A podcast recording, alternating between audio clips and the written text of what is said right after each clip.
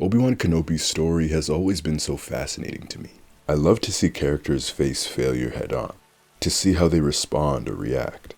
Obi-Wan is one of the most compelling of the sort because he is kind of the perfect character for it. Obi-Wan, the perfect Jedi, the standard, the quote, being that the Council assigns for their most important missions, the Jedi that Masters hold up as a model, modest, centered, and always kind, always measured, never impulsive, the ultimate Jedi. These are words that are often associated with Kenobi.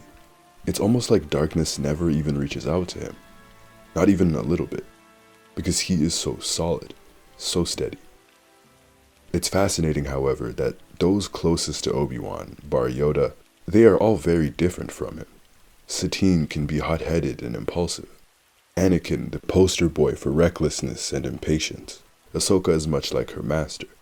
Qui-Gon had a quote, flair for the dramatic and a casual disregard for rules. These were all people who felt first and thought second. They all had their share of disputes with the Jedi, yet the consummate Jedi was attached to them all.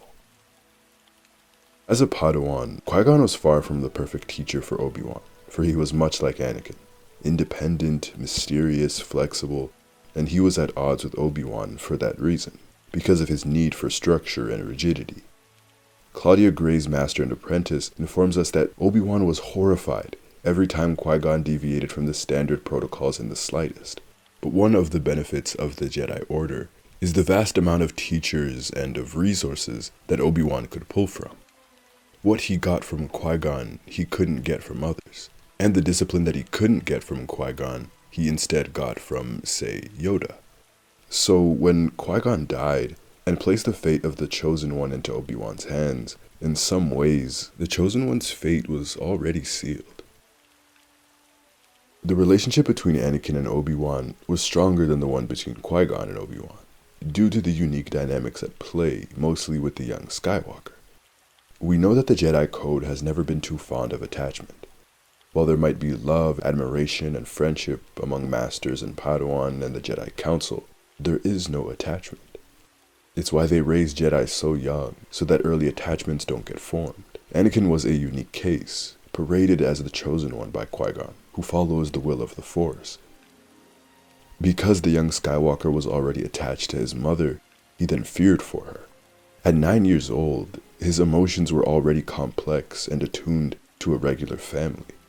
To me, Anakin needed two separate roles, one that was fit by the wrong person. He needed a true father figure, and he needed a master. Obi-Wan was a great master. He taught Anakin how to temper some of that emotion, how to be diplomatic, and how to use his head and not always his heart. But he couldn't navigate that aspect of the father. I think Qui-Gon could have matched Anakin's flair and fire, maybe tempering it and channeling it the way he did. When they met and when he recruited him, he was already playing this father figure type role to the Chosen One. But Obi-Wan took upon himself the challenge of mentoring Anakin, because that is the type of man that Obi-Wan was. His master had a dying wish, a dying request, and he made a promise to Qui-Gon that he would fulfill no matter what. Obi-Wan was only 25 years old when he took Anakin on. All of the young Skywalker's questions, fears, and struggles were placed on Obi-Wan's shoulders. Anakin looked to him as a father figure. Obi-Wan saw himself as an older brother. To compare, Qui-Gon was 48 years old when he died, when he took the responsibility of the young Skywalker. Obi-Wan lacked so much experience for the role that Qui-Gon asked of him. Obi-Wan was a great partner, a great master, an exemplary Jedi, but the aspects that made him a consummate professional were ultimately his biggest downfall. Kenobi had his own spats with love and romance with Duchess Satine, a woman he once loved and even considered leaving the Jedi Order for, imagining how many times how a life with her would unfold. But his duty, the Jedi, always came first. When it came to Anakin and Padme, Obi-Wan always knew of his Padawan's emotions for the senator. The immense passion and love he felt for her were undeniable. But Kenobi looked past it, almost expecting that his and the Jedi's teachings would steer Anakin off this path.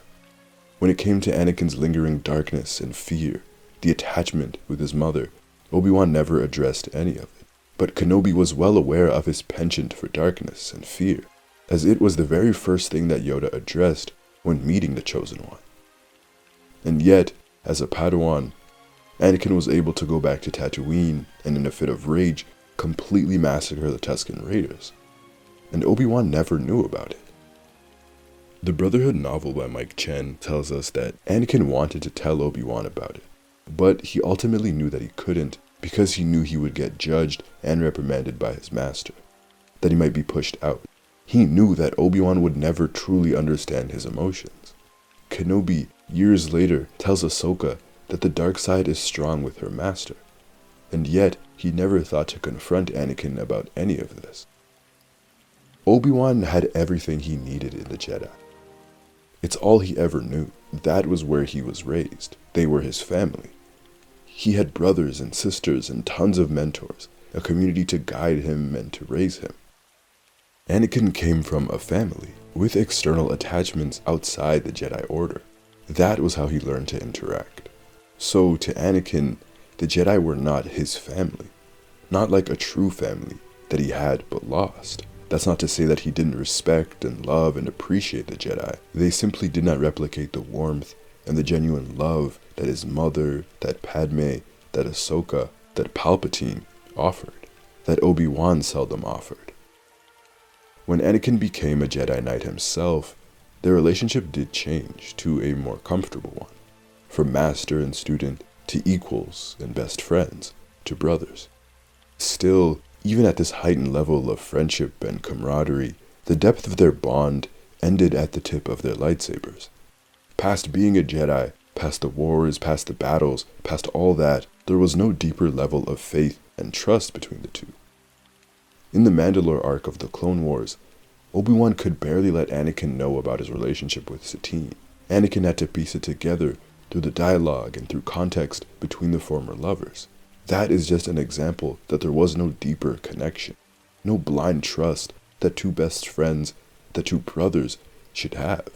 There was no vulnerability. And Anakin, as sensitive as he was, felt that. The natural barrier that the Jedi create. And why would there be a deeper connection? Obi-Wan and Anakin were brothers through battle, through 13 years of being Master and Padawan, and later fighting side by side as Jedi Knights in the Clone Wars. They weren't brothers through their deep discussions about their emotions and personal problems. And that's what it comes down to. There was never a desire to probe deeper than that, like Palpatine did. Palpatine made it easy on the Jedi to open up, and ultimately to be manipulated. Because Obi-Wan was never able to step outside being a Jedi. The Jedi lifestyle consumes even their ability to be human sometimes. As Anakin continued to fall further, losing his mother, his Padawan, the nightmares about Padme, his relationship with Obi-Wan began to slip as well, as their duties towards the later stages of the Clone Wars required them to be apart from each other, where Anakin could, quote, indulge in some of his recklessness. Furthermore, the council, which Obi-Wan was now on, denied Anakin the mastership that he felt he rightfully deserved, and Obi-Wan kept the real reason from him. But the worst sin in this friendship was that Kenobi was not blind to it all. He knew Anakin's loyalty to those closest to him was greater than his dedication to the Jedi. He knew that Skywalker was a, quote, man loyal to people and not principles. And in Obi-Wan's defense, he tried to persuade the Council away from his decision. He pleaded with Yoda and Mace Windu against forcing Anakin's hand, but Obi-Wan did not go far enough. Even against his better judgment, he simply could not go against the code. Forcing Anakin to spy on one of his closest and most trusted friends in Palpatine was, to me, the straw that broke the camel's back. You could blame all of this on the code and on the Jedi, as he is just a man dedicated, loyal to a code. But Obi-Wan in some of these scenarios actively abandoned his own empathy and human instinct, so he is to blame as well. However, it's that very code that gives him the strength and the faith to keep going despite all of his losses and failures. Obi-Wan saw the only woman he ever loved get gutted in front of his very eyes by the same man who killed his mentor. Qui-Gon, Satine, died in front of him. Commander Cody, because of Order 66, turned against him. Ahsoka, nowhere to be found. All the younglings and Jedi that he interacted with daily. This large family, this large community that he felt so loved by, they were all gone. Even his droid, R4, destroyed. All because they lost. Because he lost. Because he failed. Anakin Skywalker is just another one of his failures. His greatest failure one that he had to cut down in the fiery pits of Mustafar with his own blade. His best friend, his brother, all of these losses, minus his master, happened through a span of about three years, most of them coming towards the back end. And Kenobi has had to let them all go. He's been forced to move on. And after all this, he was still the being that the Council tasked for their hardest missions, as he was asked once again to look after the next hero. For most of his life, Obi-Wan was a dedicated protector, a warrior.